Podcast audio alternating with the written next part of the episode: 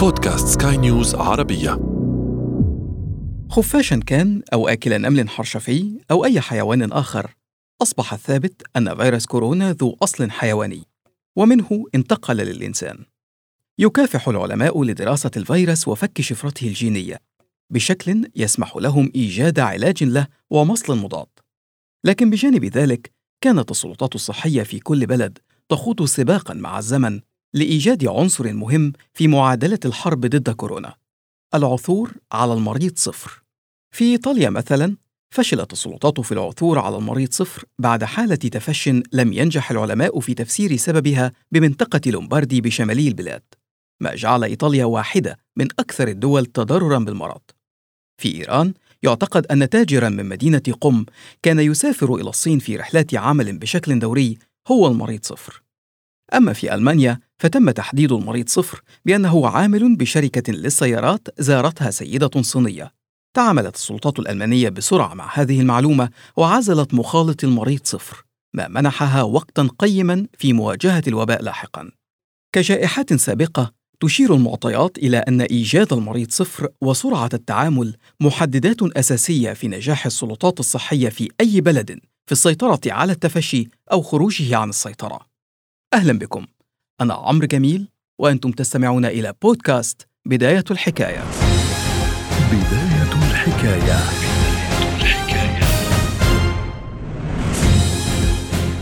في أوائل عام ألف وتسعمائة واثنين وثمانين أجرى الخبراء بمراكز السيطرة على الأمراض والوقاية منها بالولايات المتحدة أبحاثاً حول انتشار فيروس إتش آي في المسبب لمرض الإيدز. ربط العلماء بين شبكة من المثليين جنسياً وانتشار المرض في ولاية كاليفورنيا. أظهرت التقارير حينها أن روابط جنسية جمعت بين العديد من الرجال المثليين المصابين بالإيدز في لوس أنجلوس. أجرى المحققون دراسة لمقابلات هؤلاء الرجال لمعرفة أسماء اتصالاتهم الجنسية، واكتشفوا أن أكثر من خمسة وستين بالمئة من الرجال في تلك المجموعة أبلغوا عن أكثر من ألف شريك في حياتهم، لكن معظمهم كان يعرض جزءاً من أسماء شركائهم بدون إعطاء تفاصيل. لكن مريضاً كان يدعى جيتان دوجس كان يعمل مضيفاً جوياً، وافق على تزويد الباحثين بقدر كبير من معلوماته الشخصية للمساعدة في إجراء الدراسات. كانت هذه المعلومات قيمة فعلاً للعلماء لفهم طبيعة انتقال الفيروس من شخص لآخر. وفي عام ألف وتسعمائة وأربعة وثمانين أصدر المركز تقريراً حول دوجس. حمل اسماً رمزياً المريض أو، كان يعني patient out أو المريض خارج كاليفورنيا، لكن الأطباء الذين تلقوا التقرير قرأوا العنوان على أنه patient zero أو المريض صفر. في نفس عام نشر التقرير ألف وتسعمائة وأربعة وثمانين توفي دوجس بسبب مرضه، مصحوباً بوصمة مجتمعية وطبية. لكن المفارقة أن أبحاثاً أجريت مؤخراً تحديداً في عام ألفين وستة عشر اعتمدت على جينات من عينات دم محفوظة أظهرت أن الإيدز لم يظهر لأول مرة في لوس أنجلوس، بل في نيويورك، وكان ذلك في مطلع السبعينيات وليس في الثمانينيات. بعد وفاته بأكثر من ثلاثين عاماً اتضح أن دوجس لم يكن هو المريض صفر. في واقع الأمر أن الأوساط الطبية لا تحبذ استخدام مصطلح المريض صفر كما سنعرف لاحقاً، لكن المصطلح بات شائعاً، يطلق عليه أحياناً الحالة الدالة أو حالة الفهرس، ويستخدم لوصف أول مريض موثق في المرض الوبائي داخل إحدى المجتمعات أو أول مريض موثق مدرج خلال تفشي الوباء.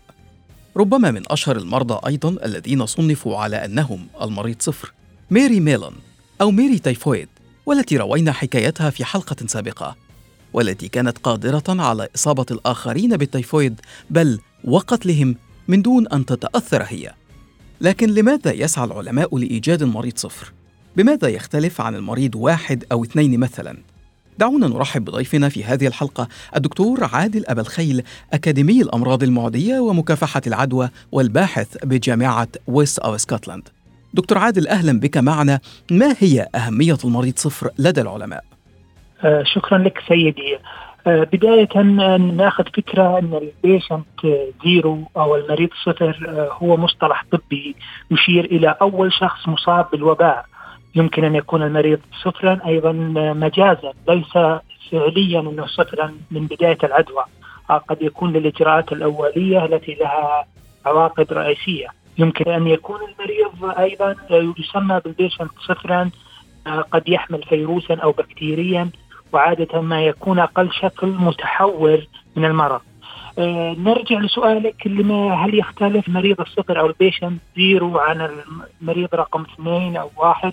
كثير من العلماء لا يحب هذا المصطلح ويحاولون تجنب المصطلح والتركيز على مصطلح دراسة انتشار المرض، أي أن تحديد شخص واحد على أنه المريض صفر من ناحية قد يعطي انطباعا غير صحيح عن كيفية ظهور المرض في المقام الأول، ومن ناحية أخرى يشير إلى أن شخصا ما يجب أن يكون عليه إلقاء اللوم على هذا التفشي. فكرة الوصمة الاجتماعية والطبية. نعم صحيح، لكن مع ذلك من المهم كعلماء أوبئة وعدوى، من المهم علميا وللناس وللصحة العامة فهم الحالات القياسية حتى نتعرف كيف تأتي الأمراض إلى المجتمع وكيف وقف انتشارها، لأن المرض يحملونه في أبسط صورة يمكن أن يكون لا يقدر بثمن لعلماء الأوبئة الأمراض المعدية والأطباء، وسيسمح بالعثور على المريض بتحديد مصدر المرض، وبهذا بدوره يمكن أن يمنح طريقة لوقف والسيطرة ومعرفة المزيد عن تفشي هذا المرض. في عام ألف وتسعمائة وخمسة وتسعين أنتج فيلم Outbreak. كان الفيلم يدور حول تفشي وباء انتقل من بحار لزملائه على متن سفينة، ثم انتشر الوباء عند رجوعهم إلى كاليفورنيا. في الفيلم يبحث البطل الذي لعب دوره داستن هفمان عن المريض صفر، ومن خلاله حدد مصدر المرض الذي اتضح أنه قرد إفريقي. كان ذلك في الفيلم وغيره من أفلام عديدة تحدثت عن تفشي أمراض أو أوبئة مختلفة. لكن في العالم الحقيقي، هل يتم الأمر بنفس الشكل الذي تصوره لنا الأفلام السينمائية؟ أعود لدكتور عادل. دكتور عادل، ربما يتساءل مستمعون الآن، كيف يمكن للسلطات الصحية أن تجد أول مريض مصاب بمرض ما في بلد به عشرات وربما مئات الملايين من البشر؟ ما هي الأدوات العلمية المستخدمة في ذلك؟ سيدي الكريم، دائما الأفلام السينمائية ليست كلها، في بعضها يكون تم مراجعته من شخص متخصص في الأوبئة كيعطي طابع قريب للحقيقة، ولكن هذا ما يعني أنها حقيقية مئة بالمئة. قد يكون فيها نسبة تشويق للمشاهد لكي يستمتع بمشاهدة هذا الفيلم، الحبكة الدرامية. نعم صحيح، ويدخل فيه مراجعة قليلة بس كتثبيت لبعض الحقائق كالفيروس أو البكتيريا لانتشار المرض. لكن طريقة تحديد البيشنت صفر صراحة في الوقت الحالي قد لا تكون مجدية، ولهذا قد يكون التركيز على مصطلح انتشار المرض في المجتمع الأفضل، ولكن يعني هي يعتمد على ظهور أعراض غير طبيعية غير منتشرة في هذا المجتمع أو في هذه البيئة، وقد يعطينا دلالة لاشتباه لأي مرض قد يكون ينتشر كوباء أو عدوى في هذا المجتمع. شكرا جزيلا دكتور عادل على وجودك معنا في هذه الحلقة. ربما تختلف أهمية المريض الأول أو المريض صفر بناء على معطيات كثيرة، من بينها طبيعة الفيروس أو المرض وقوته وطرق تحوره وانتشاره وتأثيره على الجموع. لكن الأكيد أن العثور عليه يمثل أهمية بالغة لدى العلماء في التعرف على طبيعة العدو الذي يواجهونه.